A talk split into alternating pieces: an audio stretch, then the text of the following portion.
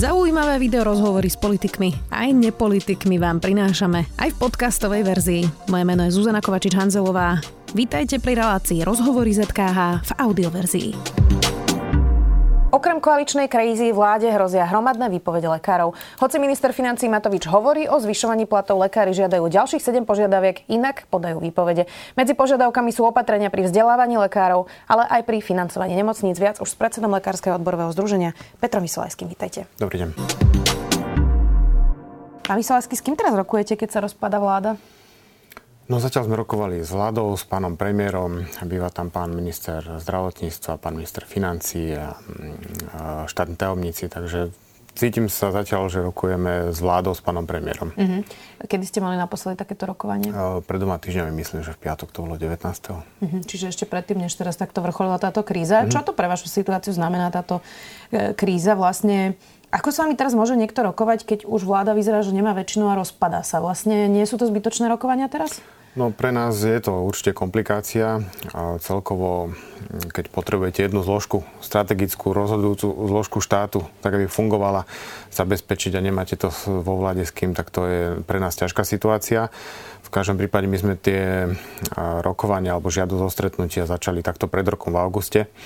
Takže vtedy sme nevedeli, či vláda neskončí, nedalo sa to predpovedať, ale tak či takto nič nemení na probléme, ktorý chceme riešiť, na funkčnosti zdravotníctva, na personálnom kolapse zdravotníctva. Takže či tam niekto je vo vláde alebo nie je pre nás dôležité. A dôležité je, aby táto časť štátu, slovenské zdravotníctvo, fungovala a aby sa začala riešiť. Takže to riešime my. Frustruje vás to, keď vidíte teraz, ako sa vadia vo vláde?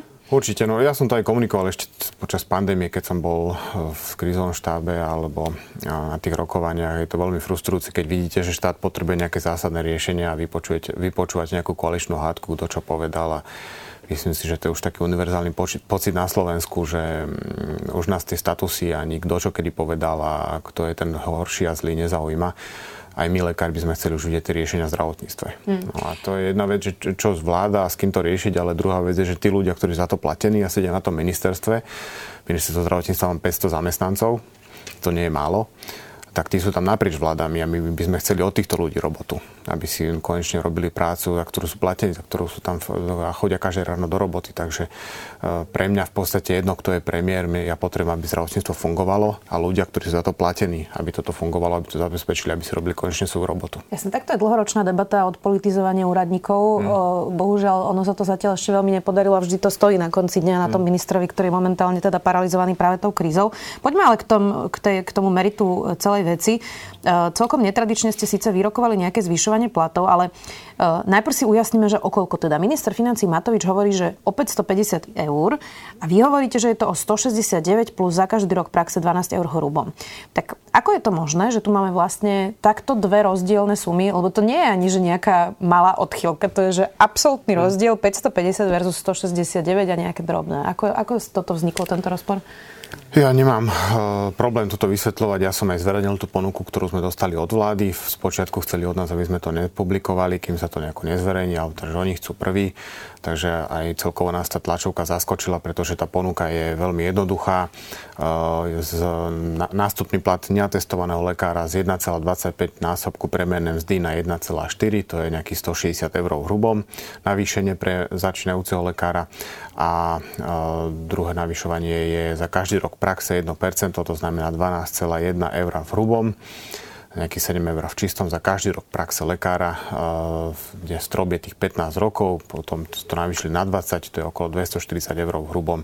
Takže nástupný plat sa má zvýšiť o 169 eur v hrubom a po 20 rokoch praxe špecialista má dostať o 240 eur v hrubom. To je celé navýšenie. Ako sa k tomu pán minister financí dostal? To by bolo, dajme tomu 400, takéto maximum, ale on stále hovorí 550. Ani nie, u 20-ročného lekára tam bude len tých 240 eur, takže nie 400. Tých 500 eur, to sa treba spýtať pána ex-premiéra, pána ministra financií, ako k tomu dospel. Predpokladám, že sú to všetky tie nelegálne nadčasy, čo by sme mali byť v práci non-stop, tak potom na konci dňa možno vyjde takáto suma, ale to je za podmienok, že budeme porušovať zákon. zákonník práce, takže a to už je bezpečnosť pacienta, keď tam je človek 3-krát do týždňa 24 hodín, takže to, tam sa nedá hovoriť o kvalitnej práci. Vy ste nemocničný lekár, koľko vy máte nadčasov už teraz? Je august, teda už je september vlastne? Ja som to slovo okolnosti minule počítal, už asi 2 mesiace idem nad limit, ktorý mi môže štát prikázať a blížim sa k tomu limitu, ktorý môžem zo zákona odpracovať. Takže na to, aby fungovala naša klinika a sú kolegovia, ktorí majú aj viacej služieb, tí už sa blížia k tej hranici, že už teraz budú mať problém podľa zákona slúžiť ďalej. Mm-hmm. Ono to nie je prvý raz, čo Igor Matovič hovorí úplne iné čísla, ako potom niekto iný prepočíta. Tak ako sa dá takto fungovať, keď to vyzerá na neúplne poctivú diskusiu a minister financií hovorí proste nejaké čísla, vy hovoríte nejaké iné a teraz keď to sleduje občan, ktorý nemá čas si to prepočítavať, tak si povie, no tak ja neviem, kto z nich má pravdu a prosto nedá sa ako keby viesť nejaká normálna, férová debata. Aspoň mne to teda tak prípada. No, okrem pána ministra financií na tej tlačovke bol aj pán minister zdravotníctva. A o to horšie je to pocit pre nás, lekárov, sestry, keď počúvame takéto údaje a stojí tam minister zdravotníctva, ktorý má si hájiť nás a záujmy svojho rezortu. Takže o toto je to naozaj viacej demotivujúce. A celkovo pri tých rokovaniach som ani raz pána ministra zdravotníctva nepočul, že by sa postavil za lekárov, za sestry a povedal, že takto to musí byť, lebo inak rezort nebude fungovať. Toto nikdy nebolo povedané z jeho úst a o to viac je to demotivujúce. K tým kvalitám analýz, veď rok sme počúvali, ako analýzujú na nejaký návrh, musia si ešte spraviť analýzy, bola tu spravená analýza platov zdravotníkov v okolitých krajinách V4. Tá nebola zverejnená zo strany ministerstva financií. Počúvame tu o 500 eurovom navýšení, kde jednoduchou matematikou si človek vyráta, že to není 500 eur. Takže tieto analýzy skôr hovoria o kvalite tých, ktorí ich produkujú ako o nás, čo by sme to mali hodnotiť. Inak ono to vyzerá, že vy máte trošku lepšie karty v rukách. Napriek tomu vám Igor Matovič odkázal, že ak nepríjmete jeho ponuku na zvyšovanie platu a išli by ste do štrajku, všimnú si to ratingové agentúry, Slovensko bude mať vyššie úroky a do zdravotníctva nepríde ani tých 200 miliónov, ktoré tam oni chcú naliať. Tak to už trošku vyzerá ako vydieranie, nie? Je to veľmi zvláštna argumentácia hovoriť o ratingových agentúrach. Za posledné roky sme tu mali x rôznych pokusov, ktoré stáli milióny eur, alebo desiatky, alebo stovky miliónov eur a nespomínali sme ratingové agentúry. Boli to len také pokusy, ktoré často ani nevyšli. Teraz ideme rozdávať ľuďom peniaze, čo ja ako daňový poplatník neplatím dane na to, aby mi štát vracal peniaze, ja chcem od toho štátu nejaké služby, napríklad zdravotníctvo fungujúce. Takže pre mňa nie je dôležité pre moje deti, aby som mal obedy zadarmo v škole, ale aby som tam mal kvalitného učiteľa. To od štátu požadujem.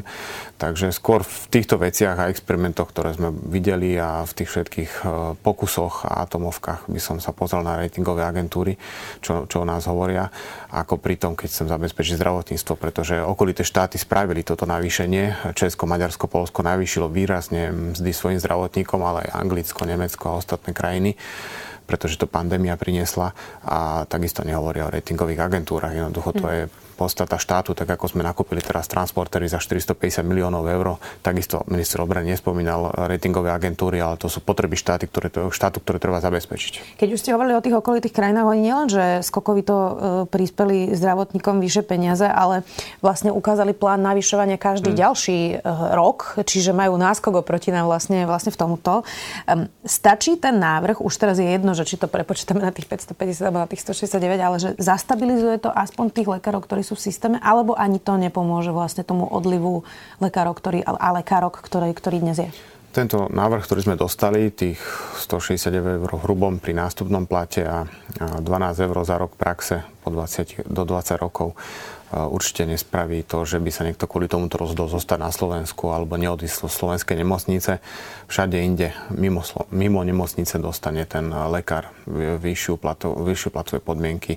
A takisto aj to, čo ste spomínali, tá vízia, že keď zostanem tu pracovať, zamestnám sa v nemocnici, zostanem v nemocnici, tak o x rokov budem mať takýto plat. To je veľmi dôležité a to je veľmi demotivujúce na súčasnom odmeňovaní, pretože keď lekár si okolo 30. roku života spraví atestáciu, tak po tej atestácii sa mu plat nemení až do dôchodku. Má rovnaký plat, či má 2-3 atestácie, špecializáciu, spraví si špeciálny kurz na nejaké špeciálne operácie. Nijako to neovplyvní jeho plat a od 30. roku až po 70, keď do dôchodku má rovnakú mzdu. Navyše vlastne tie prieskumy, ktoré si robilo aj ministerstvo, ukazujú, že peniaze nie sú hlavný dôvod, prečo odchádzajú zdravotníci. Áno, je to kombinácia vecí, práve preto máme tých 8 požiadaviek. Na druhej strane tie platy alebo mzdy sú také najrýchlejšie splniteľné a je to také najrýchlejšie riešenie, ako zabezpečiť aj to vec, ktorú musíme spraviť, keďže to spravili okolité štáty Česko, Maďarsko, Poľsko, že tomuto sa nevyhne Slovensko, akokoľvek sa budeme tváriť a hlavu strkať do piesku. Vzhľadom na to, že tie okolité krajiny zareagovali, to Slovensko nezvládne bez toho, že by nespravilo rovnaký krok. Ale my nežiadame ani tie maďarské platy, ani české. My chceme len, aby sme sa aspoň trošku posunuli, tak aby to bolo konkurencieschopné v hľadaní nových lekárov. A samozrejme, napríklad pre mladých lekárov nie je ani tak dôležitý ten nástupný plat, veď to sme aj ministrovi financií aj pri tých rokovaniach aj zdravotníctva ukazovali. Sú na to prieskumy, kde slovenskí medici na prvom mieste uvádzajú, že hľadajú kvalitný kolektív. Podľa toho si hľadajú pracovisko, tak aby sa mohli učiť od skúsených lekárov, pretože ten lekár po škole on potrebuje 4-5 rokov, kým sa zabehne a môže pracovať samostatne. A to je veľmi dôležitý čas na to, aby sa učil od skúsených lekárov, kolegov, aby tie vedomosti, praktické zručnosti získal, aby to dostal do oka a vedel tie všetky teoretické vedomosti dobre použiť pri pacientovi. Na to potrebuje kvalitných skúsených lekárov, kolegov a práve to je problém na Slovensku, že táto generácia z nemocníc odišla a mladí lekári, ktorí by tu aj možno chceli pracovať, nenajdu také oddelenie, kde by sa mali od koho učiť, idú radšej do Čech. A to je to odmeňovanie podľa rokov praxe, ktoré hovoríme, aby sme motivovali tých skúsených lekárov zostať v slovenskej nemocnici. Musí sa jeho mzda odvíjať od jeho skúsenosti a erudície. Inak Igor Matovič v júli ešte hovoril o jednorazovej odmene pre zdravotníkov 500 €. S tým je presne čo, neviete? Tie oddelenia nemocnice, ktoré to... to bola ešte pandemická odmena tých 380. Toto sa u nás neriešilo, čo sa týka zdravotníctva, nejakých 500 €. To zostalo ticho, ale pre mňa alebo nás lekárov to nie je. Nie sú efektívne použité peniaze. Keby k tomuto došlo, my nepotrebujeme jednorazovú odmenu, my potrebujeme nových kolegov do nemocnice. Dobre, jasné, ale napríklad zdravotným sestram, sanitárom by to možno pomohlo? Možno, hej, to nevylučujem. Je to otázka na nich, ale my chceme systémové zmeny. Vy máte inak teda aj iné požiadavky práve na tú výučbu medikov, financovanie nemocníc DRG, o ktorom diskutujeme už koľko, 12-13 rokov? Od 2011. To je dosť neštandardné, lebo zväčša odborári vlastne neriešia reformy v rezorte, riešia svoje záujmy, zákonník práce a platy. Tak nemala by toto byť základná náplň ministrov a nie odborárov? No, to by bola výborná situácia, kde by sme sa tešili, že to rieši minister, ale žiaľ to tak není. A keďže my sme viacej lekári a všetci pracujeme v nemocniciach pri pacientoch, všetci naši členovia, my sme viacej lekári ako odborári a pre nás je dôležité, aby sme mali dobré podmienky na liečbu pacienta, aby sme sa, naše povolanie, poslanie je dobre sa postarať o pacienta a na to potrebujeme podmienky. Tak preto riešime tých 8 požiadavek a nielen platy a ešte tam ďalšie špecifikum, že žiadame najvyššie platy pre sestry, platov pre sestry. Toto sa myslím ešte histórie nestalo, kde by jedna profesia žiadala navýšenie miest pre inú profesiu, ale takisto je to jedna z tých kľúčových vecí, ktorú treba riešiť na Slovensku, a to sú mzdy sestier. Keď už som hovorila o tom DRG, to je vlastne spravodlivé financovanie výkonov v nemocniciach, ale aké máte teda požiadavky napríklad na tú výučbu tých medikov? V čom je tam problém? No, problém jednoduchý je v tom, že my toto žiadame vyše roka od pána ministra zdravotníctva, ešte dlhšie. S premiérom sme toto komunikovali a keď som sa na poslednom stretnutí, čo je, môžem povedať, také výročné, že po roku týchto všetkých rokovaní spýtal pána ministra zdravotníctva, či sa stretol s dekanmi lekárskych fakult, či sa ich opýtal, že čo treba zmeniť na to, aby mohli produkovať viac a kvalitných slovenských lekárov. Tak výsledok je tak, že sa nestretol za celý rok. Tak keď si niekto predstaví, že ministrom zdravotníctva a nemocnice mu hlásia vyše 1300 lekárov, že im chýba, a vy za rok, čo vidíte tento akutný problém, sú to správy na bezpečnostnú radu, že nám chýbajú lekári, že to je vážny problém Slovenska, vážny problém vášho rezortu, a on za celý rok sa nestretne s dekánmi a neopýta sa ich. Hoci oni majú ponuky a požiadavky na to, aby mohli viacej produkovať. Oni majú tie kapacity, alebo mohli by mať. Ale on sa za nimi, rok po tomto všetkom, čo tu hrozíme výpovediami, sa minister zdravotníctva nestretne s dekánmi. Ja to už neviem pomenovať. Mal preto nejaké vysvetlenie, keď ste sa na to pýtali? No, on celkovo málo rozpráva, ale nepovedal. dôvod, prečo sa nestretol, ale my s tými dekánmi komunikujeme aj napríklad, čo sa týka rásoch. Najväčší producent slovenských lekárov je Univerzita Komenského v Bratislave, lekárska fakulta, ktorá produkuje viac ako polovicu nových lekárov na Slovensku, pre celé Slovensko. A oni majú hlavný problém, že už nemajú kde učiť. Jednoducho tá redukcia lôžok je taká, že nemajú priestor na praktickú výučbu, nemajú dostatok školiteľov, nových lekárov vo výuke. Ale toto sú všetko riešiteľné veci, ale teda musím dodať, že to nie je problém samozrejme ministerstva zdravotníctva, ale ministerstva školstva, čo je tiež teda už aj politický problém, keďže to je druhá strana politická, ale toto je priorita pre ministra zdravotníctva, že chýba mi tu 1300 lekárov, štvrtina lekárov, okolo vyše 4000 je v dôchodkovom veku, ktorí ešte pracujú, tak ako naozaj to prvé, čo by som spravil, je sa stretol s dekanmi a dohodol sa, že ako to ideme riešiť, aby sme produkovali viacej nových lekárov. Toto je absolútne podľa mňa zlyhanie, že sa s nimi nestretol. A keď potom všetkom, keď sme mu to tam teda vysvetlili a dosť to vyznelo trápne pred premiérom, že jeho minister takto nekoná, tak potom nám poslal list, kde nám oznámil, že sa stretol s SZU, Slovenskou zdravotníckou univerzitou, čo je najmenšia lekárska fakulta, ona produkuje okolo 50 nových lekárov ročne a že mu prislúbili, že 18 lekárov navyše zoberú. Tak neviem, či to chce nejaký komentár, ale toto pokladám za absolútne zlyhanie. Ako to bude v praxi s tými výpovediami vyzerať? Skúsme si načrtnúť nejaký časový plán a nejaké počty. My by sme boli radi, aby k tým výpovediam neprišlo. Veľmi najradšej by sme naozaj v kľude pracovali v robote pri pacientoch, ale sme tou situáciu dotlačení, že ako vidíte, aj tieto lekárske fakulty, čo pán minister neriešil a ostatné veci, DRG 10 rokov a vzdelávanie mladých lekárov, to je tiež ďalší príbeh, ako to dopadlo na ministerstve zdravotníctva. My sme dotlačení do toho, že všetky ostatné možnosti sme vyčerpali. Pre nás nič iná cesta, keď tu chceme zostať v nemocniciach a liečiť našich pacientov, neexistuje, ako dať výpovede. Ja som to rozumiem, ale že aký je teda nejaký časový plán? Postup je taký, že v priebehu tohto mesiaca vyzbierame od kolegov tie výpovede, centralizujeme to a potom sa to podá k istému dňu a od prvého nasledujúceho mesiaca začne plynúť dvojmesačná výpovedná lehota. Čiže v 1. oktobru podávate výpovede? Ak budeme mať dostatočný počet, tak 1. oktobru, keď budeme vidieť, že ešte potrebujeme istý čas, aby tých výpovedí bolo ešte viacej napríklad, tak tu môžeme ešte predĺžiť. Ako nás čas, čo sa podávania výpovedí netlačí, tlačí nás tá situácia v nemocniciach. Takže kvôli tomu to musíme konať. A potom je dvojmesačná výpovedná doba, kde má teda ministerstvo, vláda posledné 2 mesiace na to, aby niečo vyriešila, pretože tak, ako sme to zažili v roku 2011, o tie 2 mesiace tí lekári odídu. Mhm. Koľko to bude? Možno ľudí, máte nejaké odhady? Vy ste si robili prieskumy predtým, že koľko by boli ochotní? Čiže o akých číslach hovoríme? Ten prieskum dopadol na dočakávania. To bolo takmer 3500 deklarácií. Nemocničných lekárov. Čisto o nemocničných lekároch hovoríme, s tým, že v 2011, keď sa podobná situácia udiala, kde lekári dali tiež výpovede, tak vtedy zostalo vo výpovednej dobe a uplynula im výpovedná doba ani nie 2000 lekárom. Čiže ešte viac ako 2011. A ochromilo to chod slovenských nemocníc a dnes treba povedať, že ďaleko horšia situácia, čo sa týka personálu. Z môjho prípadu, keby som len ja sám dal na mojom oddelení výpoveď, tak naše pracovisko nemôže pracovať bezo mňa. Takže už samotná jedna výpoveď na mojom pracovisku, čo je krajské centrum, by bolo ochromené len mojou výpoveďou.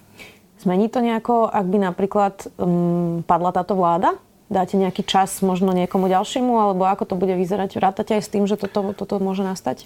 Vždy má ten rezort niekto na starosti. Hovorím, na ministerstve zdravotníctva je 500 ľudí, ktorí sa má starať o chod zdravotníctva. A pokiaľ je niekto na pozícii premiéra, na pozícii ministra, tak dovtedy je platený a má povinnosť konať. Má menšinu, tak nemôže veľa urobiť. Čiže... Hej, ale aj tá opozícia musí zobrať zodpovednosť za ten rezort. To je, veď do toho parlamentu tam tí poslanci nesedia len za svoju stranu, ale sú tam za svojich voličov, ktorí sú našimi pacientami, takže ja očakávam, že to bude riešiť aj opozícia, aj strany, ktoré vystúpia z koalície, takže toto není problém len tejto vlády a všetci vieme, že ten problém zdravotníctva nenastali za posledné 2-3 roky, ako to tam zrelo nečinnosťou, takže je to zodpovednosť všetkých vlád aj strán, ktoré sú v parlamente. Na tom sa asi zhodneme, inak táto vláda, alebo teda konkrétne strana Olano pred voľbami zapaľovala 5000 sviečok pred úradom vlády, ktoré malo vlastne symbolizovať každé zbytočné umrtie človeka v našom zdravotníctve. Vlastne máme 5000 odvratiteľných úmrtí ročne, to bolo ešte pred pandémiou. Hej. Čiže s týmto v podstate aj tak trochu vyhrali tie voľby, lenže tie odvratiteľné úmrtia jednak covidom, ale nielen covidom začali stúpať. Tak prvá otázka, možno si to bežný človek nevie vlastne predstaviť, že o čom hovoríme.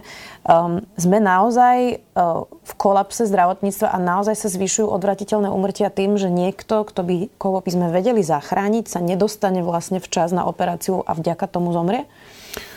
Je to všeobecne známy fakt, hovoria o tom analytici, aj pri týchto rokovaniach s premiérom, s ministrom zdravotníctva sme sa zhodli na tom, že tá situácia je naozaj kritická, že ten personálny kolaps hrozí. Takže toto je už vec, ktorá necítia len tí pacienti, ktorí o 5 ráno musia stať, aby dostali čásenku k lekárovi, ale aj bežný človek to už vidí, zatvárajú sa tu kľúčové oddelenia kvôli dovolenke.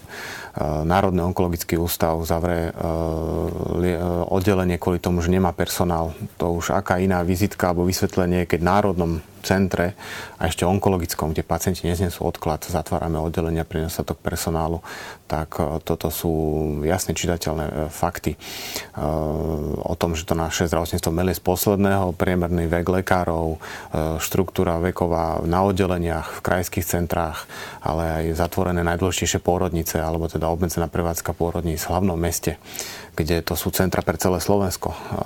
Pôrodnica na Kramároch je celoslovenské centrum pre patologickú graviditu. Tam rodia naozaj ženy v najhoršom stave a nemá kde ukladať pacientky. Takže toto kvôli nedostatku personálu, toto sú naozaj že už známky, že sa to zadrháva a my to vidíme na tých našich oddeleniach. Jednoducho takto nemôžeme fungovať ďalej. To nie je adekvátna starostlivosť o pacientov, čo tu my vieme poskytnúť, pretože ten systém nám to neumožňuje a práve preto sme po 10 rokoch zase pri výpovediach lekárov a ja sa pýtam, čo sme to za krajinu, alebo teda aké to máme vlády, kde lekári behom 10 rokov už dodá druhýkrát výpoveď. Ja som teda mala viacero rozhovorov práve o týchto veciach, ktoré ste teraz hovorili, presne chybajúci personál, zatváranie oddelení. A vždy, keď to my novinári riešime, alebo píšeme, alebo vysielame o tom nejaké relácie, tak príde minister alebo štátna tajomnička a presvedčujú verejnosť, že vôbec to ešte nie je také zlé, ako píšeme. Tak je alebo nie je to také zlé? Je to ešte horšie, ako to ľudia vidia navonok, my to vidíme na vlastné oči. Viete, to sa povie, že odvratiteľné úmrtie, ale to sú situácie, že vám príde pacientka, ktorej zistíte nádor a viete, že do 3 týždňov má byť operovaná a vy musíte dať termín až o 4 mesiace. To sú peniaze, ktoré sú, keď už pozrieme na ekonomiku, tak vyhodené, ale to je stratený ľudský život, ktorý vy musíte povedať tomu pacientovi, že prečo nie za 3 týždne. Ale ja beriem aj tú debatu, čo sem tam sa vyskytne od politikov, že nemáme na to peniaze. Veď fajn, tak to povedzme ľuďom, že nemáme peniaze na zdravotníctvo, máme na všetko iné. A ľudia budete mať takéto čakačky, bude toľko to držať. Ale oni od nás chcú, že túto nasľubujú voličom, že máme zdravotníctvo na úrovni najnovšej medicíny. To je v ústave dané. A takéto ústavné právo nezabezpečia to zdravotníctvo a potom ja v noci to mám vysvetľovať tomu pacientovi, že to nie je zabezpečené. V Bratislave na onkologické operácie gynekologické bola čakačka pred pandémiou 3 týždne sa čakalo a teraz sa čaká 4 mesiace. Nie je problém, že tie čakačky sa prosto nezverejňujú, že pacient si to nevie pozrieť? To áno, ja vám garantujem, že už teraz v médiách nebude nejaké zavreté oddelenie, pretože vyšiel neformálny príkaz riaditeľom nemocní, že takáto vec sa už nesmie dostať do médií, že by nejaké oddelenie zavreli pre nedostatok personálu, ale to sa deje aj na mojom pracovisku. V Nitrianskom kraji zavreli poslednú isku na isté obdobie pre nedostatok personálu, detskú isku, teda musím podotknúť. Takže toto sú veci, ktoré si minister vie vybaviť s riaditeľmi, aby sa nedostalo do médií. My sa to snažíme zverejňovať, ale potom povie minister, že my to zbytočne dramatizujeme pre médiá.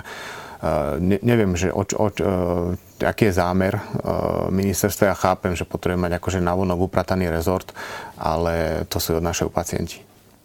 Akí kvalitní sú potom tí riaditeľa nemocníc, keď takto politické noty prijímajú a ako keby kreslia nejakú Potemkinovú dedinu? No o tej Potemkinovej dedine to hovoríme dlhodobo. Sám ex-premiér, teda súčasný minister financií vravel, že slovenské nemocnice sú čo sa týka personálu Potemkinovej dediny. Takže, no a čo sa týka kvality riaditeľov, tak je pár svetlých výnimiek, kde vidíme, že je tam veľká snaha, ale tie ich karty, s ktorými môžu tí riaditeľia nemocníc hrať, sú veľmi obmedzené. Keď nemáte dostatočný rozpočet, neviete zabezpečiť personál, pretože to je systémový problém. tak s tým už veľa nenarobíte. Tam sa už nejaké veľké excelentnosť nedajú robiť. A nakoľko sú oni lojálni svojmu ministrovi a tieto veci kamuflujú, to je už otázka na nich a ich svedomia. No. Ako predpokladáte, že teraz bude prebiehať to rokovanie, respektíve máte teda tých bodov viacero? Pričom by ste boli ochotní, pri akom pomere dohody vlastne povedať, že dobre, tak nepodávame tie výpovede? Ako, čo sú pre vás tie kľúčové body, z ktorých určite neustúpite práve z tých 8, či koľko ich tam máte vlastne? 8. Sú to veci, ktoré sú niektoré na dlhú trať, to si my uvedomujeme, veď sme z toho rezortu, vidíme to. Sú veci, ktoré sa dajú vyriešiť hneď, sú veci, ktoré majú pomerne rýchly efekt, napríklad tie mzdy. A je to pomerne jednoduché riešenie, navýšenie miest. Toto si myslím, že to už malo byť dávno spravené, ale to navýšenie musí byť naozaj také citeľné v tom smere, že to naozaj priláka nových lekárov, nové sestry do systému. Nejde o naše výplaty, aby sme dostali viacej. Ja keď dám výpoveď nemocnici, odídem hoc kde inde aj na Slovensku, mimo nemocnice zarobím viacej, ale ide o to, aby sme prilákali nových kolegov do nemocnice a pre mňa je rozhodujúcejšie ako moja výplata, aby nám prišli lekári na oddelenie noví. A sú tam veci, ktoré sú samozrejme na dlhšiu dobu, kým sa splnia, ale musíme vidieť, že reálne k tomu dochádza, že sú tam podniknuté reálne kroky, aj nejaké termíny a že toto naozaj ideme robiť a pracujeme na to. Ja poviem, ďalšiu tú požiadavku je reforma vzdelávania mladých lekárov, čo je pre Slovensko veľký problém. My máme približne 40 špecializácií, chirurgia, interná, pediatria, takých odborov v medicíne, kde sa špecializujete a 35 z týchto 40 sú nad normy Európskej únie. To vyžadujeme od tých slovenských študentov, mladých lekárov ďaleko viacej ako Európska únia. Hráme sa tu na nejakú super veľmoc vzdelávaciu. A toto samozrejme spôsobí to, že ten mladý doktor radšej ide si spraviť tú špecializáciu do Čiech a potom lákame sem lekárov z tretích krajín, kde im nechceme ani kontrolovať vzdelanie, ale túto domácim lekárom to tak sťažíme, aby radšej odišiel do Čiech študovať. Toto sú opatrenia, ktoré by nás nič nestáli, tá reforma vzdelávania mladých lekárov, a keď už nemusíme nič vymýšľať, analyzovať, stačí okopírovať český systém. Tak my sme na toto požiadali pána ministra a predložili sme tie porovnania s českým systémom, ako by sme to chceli, ako to navrhujeme a prečo to navrhujeme. V apríli sme mali k tomuto stretnutie na ministerstvo zdravotníctva. Pani riaditeľka, ktorá to dostala na ministerstvo zdravotníctva na starosti, napísala taký širší mail okolitým kanceláriám, pánovi ministrovi, že na túto úlohu potrebuje 5 ľudí navyše, aby jej prijal, a keď ich nepríjme, tak na tom nebude pracovať, a tým to skončilo. Za to teraz ministerstvo veľmi kritizovalo. Im to prišlo akože neadekvátne táto kritika tej úradničky. Ale veď, môžeme to nechať tak. Každý si to môže pozrieť. Ja si myslím, že čím viacej transparentnosti a svetla do týchto problémov, tým viacej to ľudia budú chápať. Je to zverejnené na mojom Facebooku, celá tá komunikácia oficiálna. Nezverejnil som nič súkromné. Môžu si to pozrieť ľudia, ako to naozaj bolo. A myslím, že dostanú jasný obraz, prečo sme sa dostali až k výpovediam. Ešte jedna otázka, ktorá sa netýka úplne tejto témy, ale týka sa zdravotníctva, ako keby sme na ňu stále zabudali, a to je psychický stav detí. Napríklad vy ste pediater.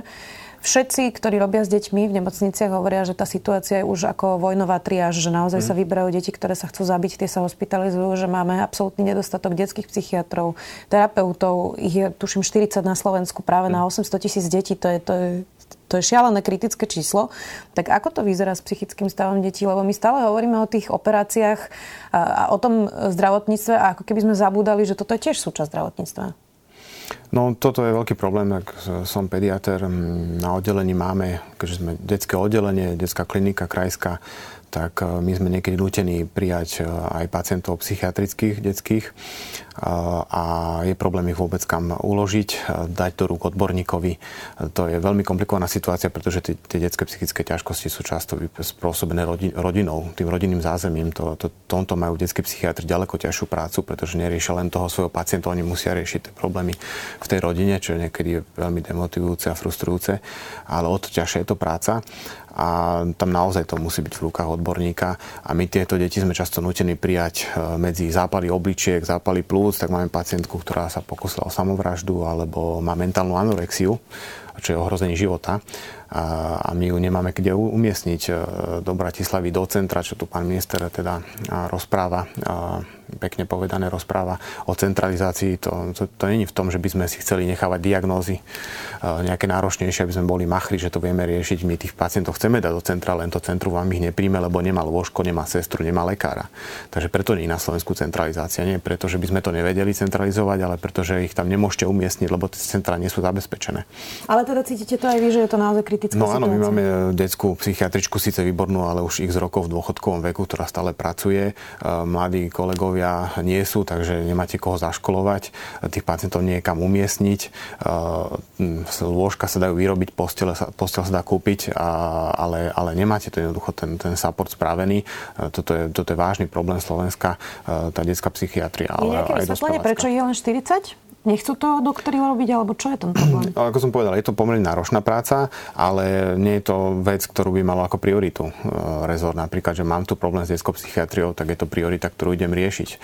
My tu rozprávame, že musíme humanizovať oddelenie, aby neboli na oknách mreže. Ale tie mreže sú tam nie kvôli tomu, že sme hlúpi a nevieme, že ako to je vo svete, ale kvôli tomu, že od toho pacienta nemá kto podržať, aby neskočil z toho okna. My nemáme ten personál, za to sú tam tie mreže. Takže toto je problém.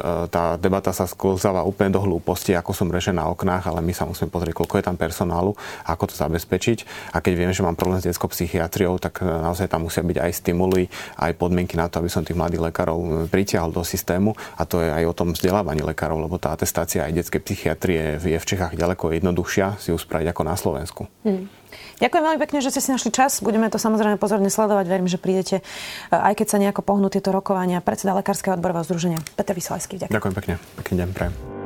Počúvali ste podcastovú verziu relácie Rozhovory ZKH. Už tradične nás nájdete na streamovacích službách, vo vašich domácich asistentoch, na Sme.sk, v sekcii Sme video a samozrejme aj na našom YouTubeovom kanáli Denníka Sme. Ďakujeme. Volám sa Barbora Mareková a v denníku Sme pre vás robím podcast Ľudskosť o tom, ako na naše mentálne zdravie vplýva rodina a spoločnosť. S odborníkmi a odborníčkami rozoberám, ako sa v rodinách dedí trauma a ako sa dá v dospelosti uzdraviť. Ale rozprávam sa aj s ľuďmi, ktorí vyskúšali terapiu, a zaujíma ma aj celospoločenský pohľad, ako sa menia slovenské rodiny alebo ako sa v našej spoločnosti cítia Rómky, Rómovia či ľudia, čo sú queer. Poďte sa učiť spolu so mnou, ako lepšie rozumieť sebe, ale aj ľuďom okolo nás. Podcast Ľudskosť vychádza každý štvrtok vo všetkých podcastových aplikáciách.